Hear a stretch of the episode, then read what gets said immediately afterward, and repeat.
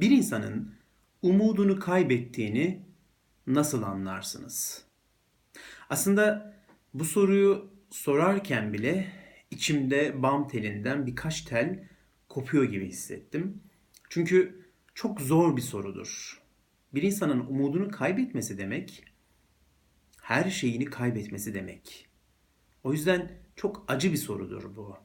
Biz terapistler kendimize en çok bunu vazife ediniriz. İnsanlara umut aşılamak. Biz insanların umudunu artırdığımız oranda kendimizi başarılı addederiz. Çünkü insanlar bizim yanımıza zaten umutlarını kaybettikleri için gelirler. Eğer o aradıkları umudu bizim yanımızda da bulamazlarsa işte bu çok acı bir tablo ortaya çıkartır. O yüzden umut konusu benim çok hassas olduğum bir konu. Umudunu kaybeden insanlar benim çok hassas bir konum. O yüzden bu soruyu sorarken içimde böyle birkaç telin koptuğunu hissettim. Evet, insanlar bazen umudunu kaybederler ve biz de ne yazık ki bunu anlarız. Peki bir insanın umudunu kaybettiğini ve artık yaşamak istemediğini nasıl anlarsınız? Bunu anlamanın çok basit bir yolu var biliyor musunuz? Burada kağıda yazdım. Bir insan artık şu hale bürünmüşse umudunu kaybetmiş demektir.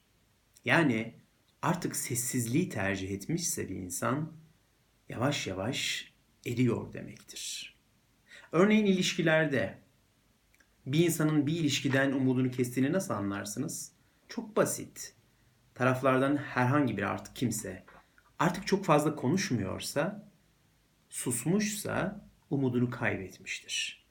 Pablo Neruda'nın çok güzel bir sözü var. Diyor ki, bir kadın söyleyeceği çok şey olduğu halde susuyorsa erkek artık tüm şansını kaybetmiştir diyor. Tersinden de okumak mümkün. Bir erkek söyleyeceği çok şey olduğu halde susuyorsa kadın artık tüm şansını kaybetmiştir. İnsanlar, çiftler artık konuşmuyorlarsa, konuşmanın da bir anlamının kalmadığını düşünüyorlarsa, yani sessizliğe bürünüyorlarsa işte bu umudun kaybolduğu anlamına gelir. Kim çok fazla konuşur biliyor musunuz? Umudu olanlar. Bir kadın bir erkekle sürekli konuşmaya devam ediyorsa veya bir erkek bir kadınla ondan umudu var demektir. Hatalarını, eksiklerini kendince güzel bir üslupla aktarıyorsa sürekli umudu var demektir. Hem o ilişkiden hem o evlilikten. Ama artık susmuşsa, ama artık konuşmuyorsa o insan o ilişkiden umudunu kesmiş demektir. Terapilere gelen insanlar var. Zorla gelen insanlar. Annesinin ve babasının zorlamasıyla gelen. Konuşmuyor. Hep susuyor. Ve ben çok korkuyorum biliyor musunuz? Konuşmayan ve susan insanlardan ben çok korkuyorum. Çünkü umudunu kaybetmiş. Artık konuşmanın bir anlamının olmadığını düşünüyor. Ve ben o insanın konuşması için elimden geleni yapıyorum. Ve eğer biraz biraz konuşmaya başlamışsa, kendince geleceğine dair birkaç plandan bahsetmeye başlamışsa, işte o zaman havalara uçuyorum. Diyorum ki umudu artmaya başladı. Tekrar hayata tutunmaya başladı. Bu beni çok heyecanlandırıyor. Ama her şeye rağmen, tüm çabalarıma rağmen susmaya devam ediyorsa, yani bu sessizlik hali devam ediyorsa ben korkmaya devam ediyorum. Viktor Frankl diye bir psikoterapist var. Logoterapinin kurucusudur kendisi. Hayatın anlamı ile ilgili de çok güzel, şahane bir kitabı var.